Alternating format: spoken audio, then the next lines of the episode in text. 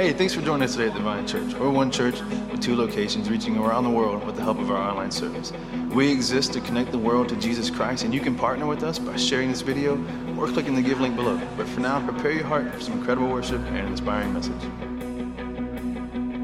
I've seen the faithfulness of God still inside the storm, the promise of the shore.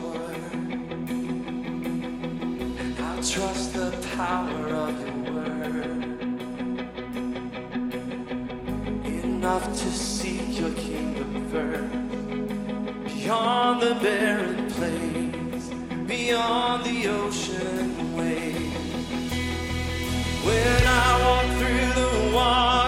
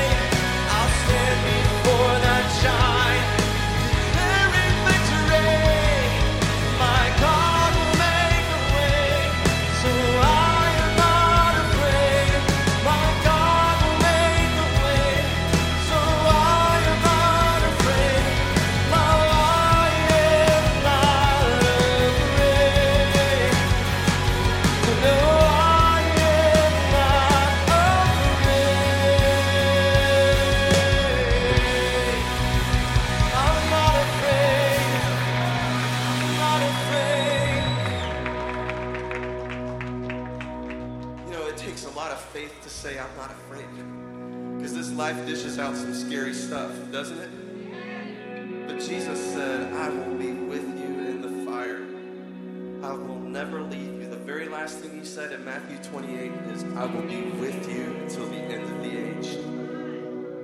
And he's in us. And today we don't have to be afraid. We don't have to have fear. There's a lot of stuff going on coronavirus, elections, you name it. The enemy is stirring up anxiety, but the people of God are rising up and saying, My God is with me, and greater is He that's in me than He that's in the world. Yeah. I'm going to ask you, is there anybody in the room that's struggling right now with, with just gripping fear? Raise your hand real quick. Anybody in the room? Look around. If you see somebody around you, just quickly lay hand on them. We're going to just agree right now. Father, we thank you, Lord, that fear has to go in the name of Jesus. We thank you, God, that perfect love casts out all fear. And God, you intended for your, for your children to walk in peace and joy and freedom by the fruit of the Spirit. And so today, Lord, we just speak the name of Jesus over every heart, every hand that's raised, that fear has to go.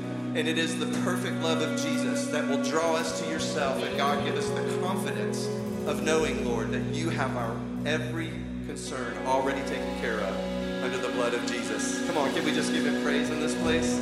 He is worthy. Come on.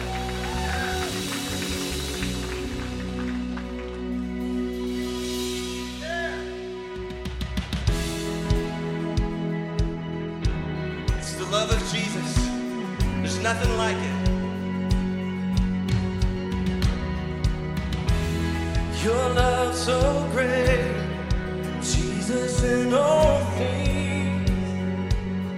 I've seen a glimpse of your heart a billion years. Still I'll be singing.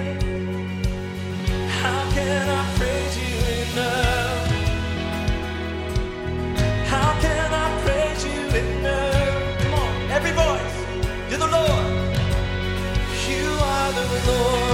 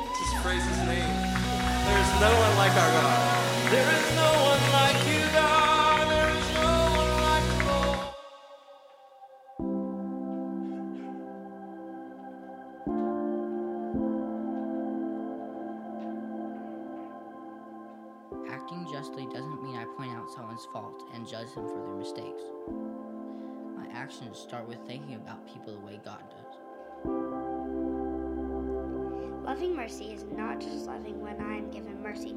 It's being thankful for when I am given mercy. It is being full of joy when I can give the mercy that has been given to me.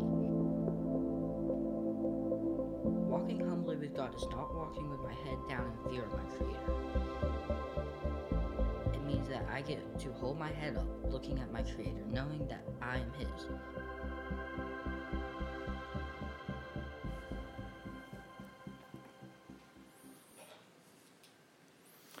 Well, good morning. How is everybody today? Oh, yeah, let's go, let's go. Uh, for those that I have not had the opportunity to meet yet, my name is Gus Bishop, and I get the privilege of being one of the pastors here at the Vine Church. And guys, I'm really excited to be here this morning. as We're kicking off this brand new series called On Point. So I just want you to participate a little bit right off the bat. So go ahead and say On Point. Okay, so for those of you that may not be familiar with that phrase actually means, it simply means making something exactly right. Everybody tracking? Making something exactly right. So for me, uh, for example, worship was on point this morning, right? Can we give it up for our worship and production teams this morning? Worship was on point. And what I mean by that is listen, the worship and production did a great job ushering us into the presence of God and connecting us to the Father's heart. And so for me, that is something that is exactly right. And another thing that's on point is that engage art piece that's hanging out in the library out those double doors. And the reason that I consider that to be on point is because it's a representation. Each one of those blocks is a representation of you and the commitment you made to see heaven brought to earth in and through uh, community here at the Vine Church. And I also love the fact that as people come into the Vine Church for the first time, they are able to join into that group engage. And, and eventually, if they decide to be a part of this community, they too can pray over their block and add their block to that art piece. And the reason I think that's on point is because just like the kingdom of God, it's going to continue to expand and grow. Amen? Right? So that for me is on point. And then uh, you can break it down a little bit and have a little, a little bit more simpler illustrations. Like for me, that fourth cup of coffee this morning was on point, right? And some of you are like, you should stick to one because you're about to give me a heart attack this morning, and that's okay. I'm totally fine with that. And, and as you get to understand how to use the phrase, you can begin to have fun with other people and with, with each other. For example, some of our staff sometimes during the week will come up to me and go, hey, Gus, your hair is on point today, right? And I'm like, I receive that love and encouragement. It ministers to my heart, soul, and mind. Thank you very much. But the truth is, like our goal throughout this series is that hopefully we'll all learn what it means to live an on point life, right? An on point life, a life that's filled with deep and meaningful relationships, that's full of passion and full of purpose, a life that maybe doesn't look perfect, but we understand the beauty and the brokenness. And that, listen, it's a life that is spent in every moment right? Because time is short and we only have one shot at life. And so, how do we live this on point life? How do we do that? Do we uh, put our head to the grindstone and try to climb up that corporate ladder? Or do we uh, go off and buy a new car or, or like the latest technology and hope that someone may want what we have? Or, or sometimes, and I know this is me and I know it's you because I follow you all on social media, sometimes you kind of like pose for that perfect picture so that everyone would think that your life is perfect. But here's the truth unfortunately, we can't work, we can't spend, and we can't fake our way to an on point life. In fact, we can't even get to an on point life by ourselves. On our own, the best we can do in this life is to celebrate things that the world celebrates. And can we just take a minute and say we're okay this morning to have a little truth spoken to us? Because uh, the Lord was speaking this to me this week. The truth is, thank you, the truth is that the, the world celebrates things that won't last. They celebrate things that won't last. And so, listen, you can get that fancy job or that corner office, but guess what? Eventually, someone else is going to sit there. And you can go and get that brand new car or that new fancy phone, but eventually, there's going to be a new model that's released. And if, you look at that perfect picture that you took, you know there's going to be someone out there that has more likes, more followers, or more friends. So, what do we do? We have to recognize, recognize those times when we're simply living to please the wrong things. We, when we're living to please our bosses, or we're living to please our family or friends, or let's be honest, when we're living to just for, live for ourselves and to please ourselves. The problem is that there's not a person on this planet, including us, that we can please enough to earn that on point life. In order for us to truly experience a life that is exactly right, our aim cannot be to please people. If you're taking notes this morning, you might want to write this down. To live an on point life, our aim must be found in pleasing God. To live an on point life, our aim must be found in pleasing God. Why? Because God created each and every person on the planet with a unique plan and purpose in mind. And when we step into that purpose and into that plan, we are living the on point life. The on point life is lived bringing heaven to earth with your God given uniqueness. And when we are doing that, we are living a life that is bringing God glory, showing others how to encounter Him. But the truth is, the on point life looks nothing like what the world celebrates, right? The on point life can get real complicated and can get real messy. I remember when in 2006, when we first uh, came up here to help start and plant the Vine Church, um, when we first moved up here, we were living primarily on my income and my landscape architecture business. And how many of you know two years later in 2008, the economy did the right? Yeah, I saw already, some, already saw somebody raising their hand. Like, how many of you were affected by that? Because pretty much construction pretty much ceased, right? It, it was bad for us. It was really bad for us as a family because this is what it happened. We took a $6,000 a month loss in income. A $6,000 a month loss in income. And guys, I'll be honest with you, it was one of the lowest points in my life. I was devastated. I felt so defeated. I felt like a failure as a husband and a father. I felt like that I'd let my family down. Uh, and, you know, so I would, I was crying out to God, Lord, why would you have us come up here to help start this church and then let this happen? Like all we were trying to do is just be obedient to what you called us to do. And all that Nicole and I just kept hearing was the Lord saying, hold on. I called you to be here. Hold on. Now, what that looked like for me was that I, I took a couple of part time jobs with a couple of friends who actually happened to be members of this church and, and part of this church family. Talk about awkward for both them and me, right? Because I am now my boss's pastor and they were their pastor's boss. Could get a little messy, a little complicated. It wasn't easy during that season, but Nicole and I held on and we weathered it. And this is how we did that. See, God had said and God had called us to be here. And I don't want to just gloss over that. God had said and God had called us to be here. Because, see, here's what I believe. I believe there's some people here this morning that God has said something to you and God has called you to something, but you've allowed your disobedience to that calling to keep you from pursuing that call. Here's the truth. Listen, you've listened to maybe what other people have said about you or said about your calling. That can't be for you. There's no way that's for you. You're not that. You're not this. Or maybe you just missed the opportunity to live into that calling. And so you're just like, oh, well, I missed that opportunity. That's not my calling anymore. Listen, I'm here to tell you this morning that if God said it and God called you to it, God is the only person that can call you from it. No one else can do that.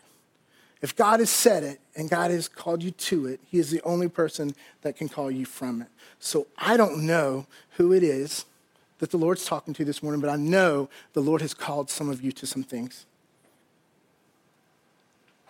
Don't be disobedient to that. Because, see, for us in that season, we held on.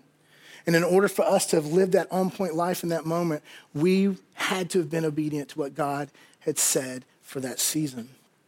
And I don't think that we're the only ones to discover that the on point, that on point living often looks different than what the world says, right?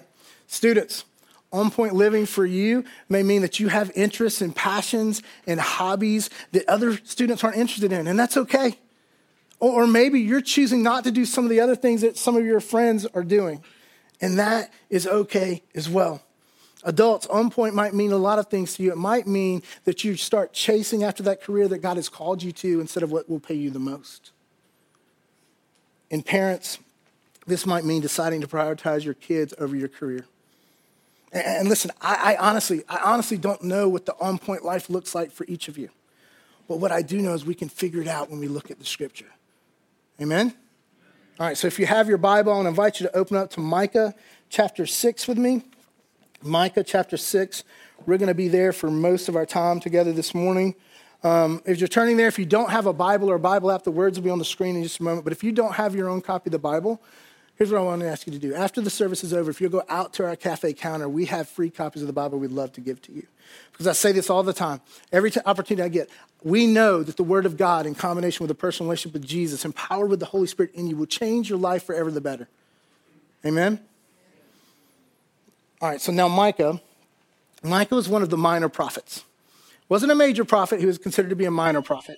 But and there's a couple things I want you to hear. A prophet was just somebody who God appointed, who God chose to hear the voice of God and to tell people what God was saying. Right? And, and because he was a minor prophet doesn't mean that what he was saying wasn't very important. He was considered a minor prophet by men because he didn't write as much as some of the major prophets like Jeremiah and Isaiah did. Everybody tracking?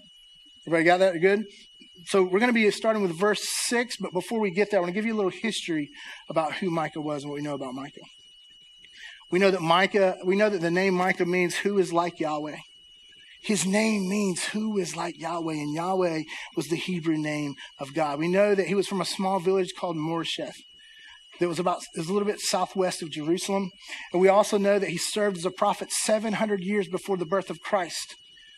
700 years before the birth of Christ, but we also know that he correctly identified and prophesied the name of the town, Bethlehem, where Jesus would be born. He had a deep concern for the poor and oppressed, and perhaps most importantly, we know that Micah had a deep desire to live out God's plan and purpose. And that desire becomes clear to us this morning as we jump into our scripture. We're going to be starting with chapter 6, verse 6. Let's read together. With what shall I come before the Lord and bow myself before God on high? Shall I come before him with burnt offerings, with calves a year old? Will the Lord be pleased with thousands of rams, with ten thousands of rivers of oil? Shall I give my firstborn for my transgression, the fruit of my body for the sin of my soul? And see, this passage begins with someone asking a question that probably everybody else wanted to ask, right? So they're asking this question on everybody else's behalf. Has everybody ever been in that situation when you know that everybody in the room wants to ask the same question, but nobody wants to raise their hand to ask? Right? It's like being back in middle school or high school or something. But this question from verse 6 says, With what shall I come before the Lord and bow myself before God on high? See, what they're really asking is, with all that God has done, how can we possibly come before God? Like, what is it that He could possibly want from us? And then he goes on, they go on to list these, like all of these things that possibly God may want, all these religious things. Shall I come before him with burnt offerings? Shall I offer calves a year old? Will he be pleased with thousands of rams for sacrifice? Or with ten thousands of rivers of oil? Or should I even give up my own firstborn? As a sacrifice to him. And what they're getting at is that, listen, God is so holy. God is so set apart. What is it that we could possibly do to close that gap between us and God? And thankfully, Micah responds to this question with clarity on exactly what the Lord wants. And I want you to take note of this. Micah's response lets us know that often what we think God wants isn't on point. Let's check out verse 8 together. He has told you, oh man, what is good. And what does the Lord require of you but to do justice and to love kindness and to walk humbly with your God? See, each of these questions that are asked in the previous verses assume that we have to do something. We have to perform in order to be right with God. Like we have to perform these ceremonies or these sacrifices. And, but in verse 8, Micah explains this, and you can take, take note if you want to be on the screen. Micah explains that God is far more interested in the way we live our everyday lives than in our everyday religious practices. He's far more interested in the way we live our everyday lives than in our everyday religious practices. And many of the prophets share these exact same thoughts. In fact, the prophet Amos says that God hates these types of superficial shows of religion when they aren't accompanied by lives dedicated to God.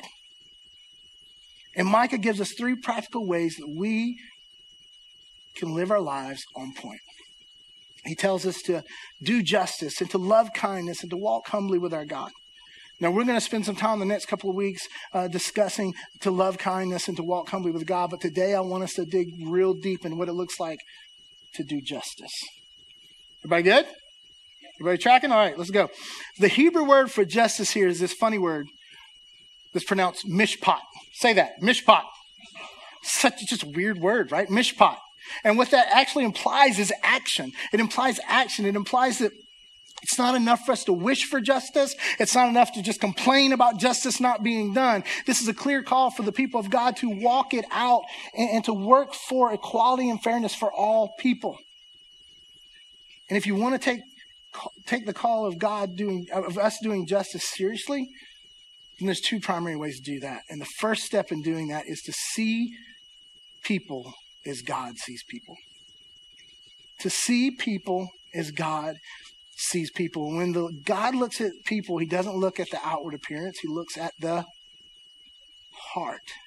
He doesn't look at the outward appearance, he looks at the and we know this to be true, guys, because when we look at the prophet Samuel, when he was asked to go find a king, the second king of Israel, because the first king of uh, Israel, to replace the first king of Israel, Saul, he was looking for someone who looked like a king.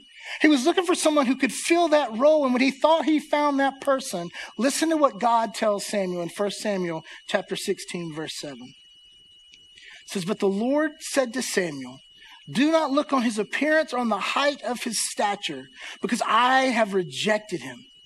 For the Lord sees not as man sees. Man looks on the outward appearance, but the Lord looks on the heart. The Lord looks on the heart. That means the Lord bypasses like um, our physical stature. He bypasses our GPA, our college and high school degrees. He bypasses like um, the activities we do. He bypasses our skin color, our bank account, and thank goodness our hairstyle. But listen, it's not because he is not interested or care, doesn't care about those things. He cares about the intricate details of your life, but these things are all secondary to what's going on in our heart. And so, in order for us to do justice, those things must become secondary to us as well.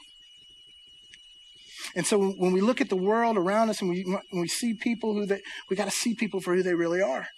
And they're first and foremost not a doctor, not a lawyer, not a garbage man, not a janitor, not a politician, not a Republican, not a Democrat, not a criminal, not a churchgoer. They're first and foremost a person that was created in the image and likeness of God. And we have to begin to see them that way. Whether, whether or not they see themselves or whether they not, they know it or not, they're still a dearly beloved child of God. And so we have to see them as children of God so that we can treat them like children of God. Because if we don't, then we won't stand up for them as if they're God's kids. Listen, even if the person may not know Jesus yet, even if the person may not know Jesus yet, we're called to see them the way God sees them, and God sees their eternal value. Listen, He sees their kingdom potential and possibilities, not their present shortcomings. I'll say that again. he sees their kingdom potential and possibilities, not their present shortcomings. And I'm not sure if we're, we're getting that. So here's what I'm going to ask you to do. Everybody raise your hand. Everybody, raise your hand. This is very rarely do we mandatory to do this, but I'm asking the mandatory to do this. Raise your hand, please. Now look around the room at everybody with their hand raised. You see, I've got mine up too. Even people in production have their hands up. Here's the thing me and you and everybody else with their hand raised has present shortcomings. okay, it, it's out of the bag. The cat's out of the bag, right? You can put your hand down. We all have present shortcomings. But can we thank God? Can we celebrate the fact that when He sees me and He sees you, He doesn't see present shortcomings? He sees our potential in the kingdom and our possibilities in the kingdom? Can anybody be excited about that? And we're called, check this out, we are called to see them that way too. And I get it. I get it. It's hard. It's hard sometimes to see people the way God sees them, but it's better for them. And it's better for us. And it's better for the kingdom. It's better for them because they're getting introduced to the love of the Father. It's better for us because we're choosing to be obedient to what God has called us to do. and it's better for the kingdom because the kingdom is advancing and ever growing. I remember before uh, we moved up here to help start the church, um, my wife and I, Nicole and I, we were volunteering and working with the youth at a church in Snellville. And I have one of the parents of a college age guy uh, that went to the University of Georgia come up to me and go, Hey, can, is it cool if my son works with you uh, this summer? And I was like, Sure, absolutely. As long as he's planning on working, that's fine. Right? And, and so um, uh, and didn't really know a lot about this guy named Reed. Uh, I'd met him a couple of times in passing. Um, but first day of the summer, he was supposed to be at the house at 7 a.m. 7.30 rolls around, not there. Me and the guys are waiting at the house for him. Call him on the phone. I'm like, hey, Reed, where you at, bro? He's like, hey, listen, man. So I slept through my alarm. I'm on my way. And I was like, oh, okay, cool. Uh, so we got there about 15, 20 minutes later. It smelled like uh, beer and cigarettes from the night before. And so I didn't address the beer and cigarettes, but I addressed him being late. I was like, hey, man, listen, um, if we're sitting around here waiting on you and we're not on a job site, uh, how many do you know that time is money? Right? And so I, time is money. We need you. You can't be late again. And he was like, okay, cool. And the great thing was he wasn't late again. Never, he was never late again. But here's the funny thing. I think he thought he got something over on the church guy because I didn't address the smelling of beer and cigarettes.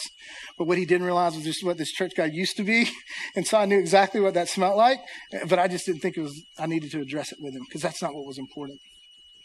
What was funny about this story is throughout the summer, the Lord had called me to an extended season of fasting.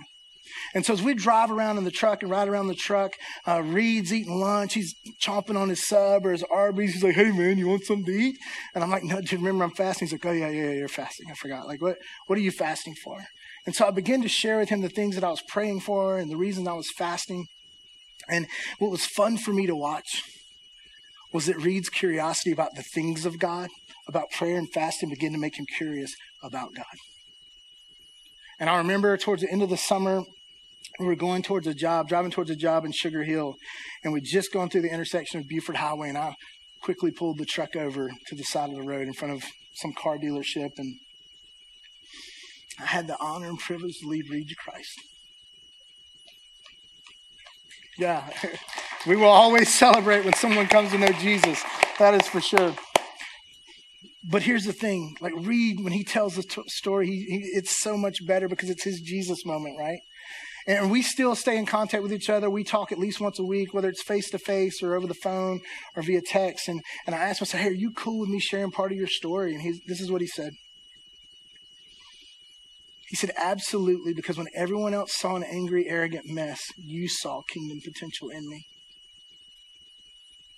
And you know one of the reasons that Reed was so angry? Because some Christian peers had told him that he was pretty much too far gone for Jesus. Like I remember him sharing with me that he went to a youth event at the church, and when he walked up, some of the other students were like, "Why are you even here?" And so he left.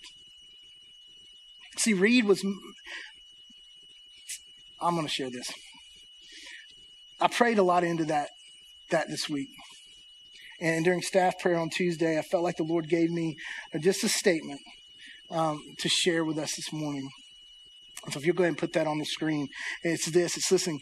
Do injustice without seeing with God's eyes of love is dead, is deadly to everyone involved. Listen, doing justice without seeing with God's eyes of love is deadly to everyone involved.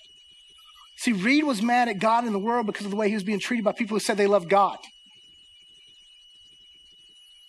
So, no doubt, he was acting like an arrogant, angry mess, but God said, kingdom potential. And he said, No, I see a powerful, passionate son. And here's what's crazy. Um, I had the privilege of asking Reed to come and be the student pastor here when I transitioned out of that role here at the Vine Church about nine years ago. And he was our student pastor for about three years. And then he got called to go to another church, and now he's the director of all of the student ministries for all of Passion City churches. Right? And, and here's the thing, too like, he is getting to travel the world. I mean, goes to Korea once a year. Like, he's getting to travel the world speaking to tens of thousands and tens of thousands of students, impacting their lives for the kingdom. Listen, we have to choose to see what God sees in people. But I get it. Most of the time, we get so caught up in our busy and everyday lives that we don't see how people are being treated unfairly, so we don't necessarily do anything about it because we don't see it, right? And which leads us to the second step in doing justice, and that's to do what God calls you to do. To do what God calls you to do. Now, I know we say that a lot around here, so I know that's not very profound. But, but the truth is, so often we see things that aren't right and we just simply don't do anything about it. Anybody ever been there before? I have. happened just this week, just in case you were wondering. And we've probably all heard that expression the only thing necessary for evil to triumph is for good men to do nothing. See, I used to wonder sometimes uh, when I would pray to God and I would go, God, uh, please do something with the brokenness in this world. And now what I know is God was probably going, Hey, Gus, I did. I created you and I put my spirit in you. How about you go do something with the brokenness in this world? But instead of maybe me doing something, a lot of times I just continue to pray for them. And listen, I'm not saying that we should pray less, but I am saying we should do more. We should do more. Listen, as sons and daughters of a good heavenly father, the king of kings, the creator of the universe, we should stand up and do more. And I'm not talking about going out and like blasting people with the Bible or going out and start calling out people's sin. That's not what I'm talking about. Check this out. We have to see the people the way God sees them. Because if we don't see people the way God sees them and show people who they are in Christ, how will they ever get introduced to Jesus? Short answer is they won't. They won't. Unless someone else chooses to be obedient to what God now has called them to do because we were disobedient to what God called us to do. Been there, done that. See, we have to choose to see what God sees in people and do what God calls us to do in order in order to do justice. You know what I love? You know the stories that I love most about this church? About you guys? It's the stories that I hear uh, of, of you guys going outside of the church walls and bringing the kingdom of God to people who need it. Like, just for instance, this past Christmas, when we reached out to people as, as a church, we reached out to people who we knew uh, had a need for Christmas, like they were needing some help with Christmas, and we reached out to them. They would say things like, No, no, no, no, my Connect group's already taken care of all that. Or this individual in your church has already taken care of all that need for us. And I love, listen, I love, I totally love when when when we as a staff get calls uh, uh, uh, for people who have are struggling with things, and we immediately reach out to them, and they're like, "Listen, all we need from y'all is prayer and counsel because everything else has already been met." I love that about you guys. I love that about this church. But I also love when we get to do things together corporately. And you heard last week that as part of our Christmas offering, we, we paid down all the, uh, the student school lunch debt for two of our local schools. And that's the type of thing that we get to do corporately. If the band will make their way up, I want to tell you about another opportunity that we can do something together. Amigos for Christ is one of our global partners who's been making disciples, making disciples in Nicaragua for the past 20 years.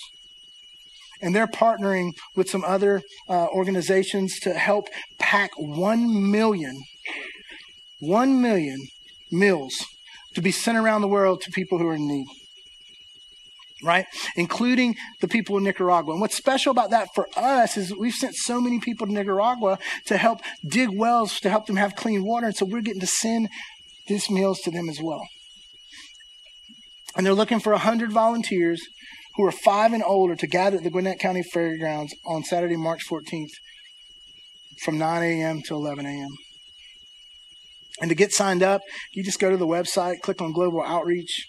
And this is a great way for you not only to see as God sees, but to love people the way God loves people. See, whether or not you can attend the Million Meals event, my invitation for you for this week is to be intentional, to see people as God sees people, and then do what God has called you to do. And you know what you're probably going to discover? You're probably going to discover that as you wade into the messiness, messy places of the world and in life and in the community, you're probably going to find that you're right in the middle of God's plan and God's purpose for your life. And you might just look up and realize that the life you're living is on point. Worthy of every song we could ever sing. Worthy of all the praise we could ever bring. You're worthy of every breath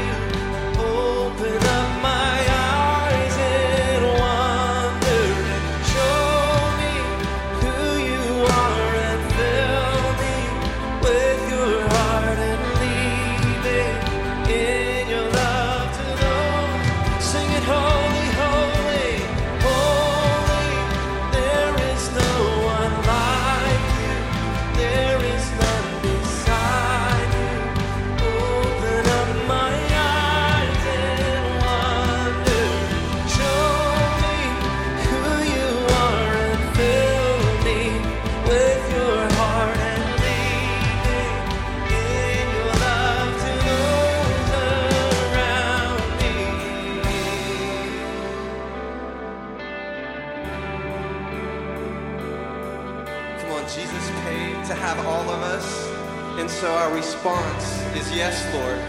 All of me for all of you, Jesus. Come on, offer him your life. Let him take you where he wants to take you. It's the only way. He wants it all. Come on, let's sing together. I will build. So I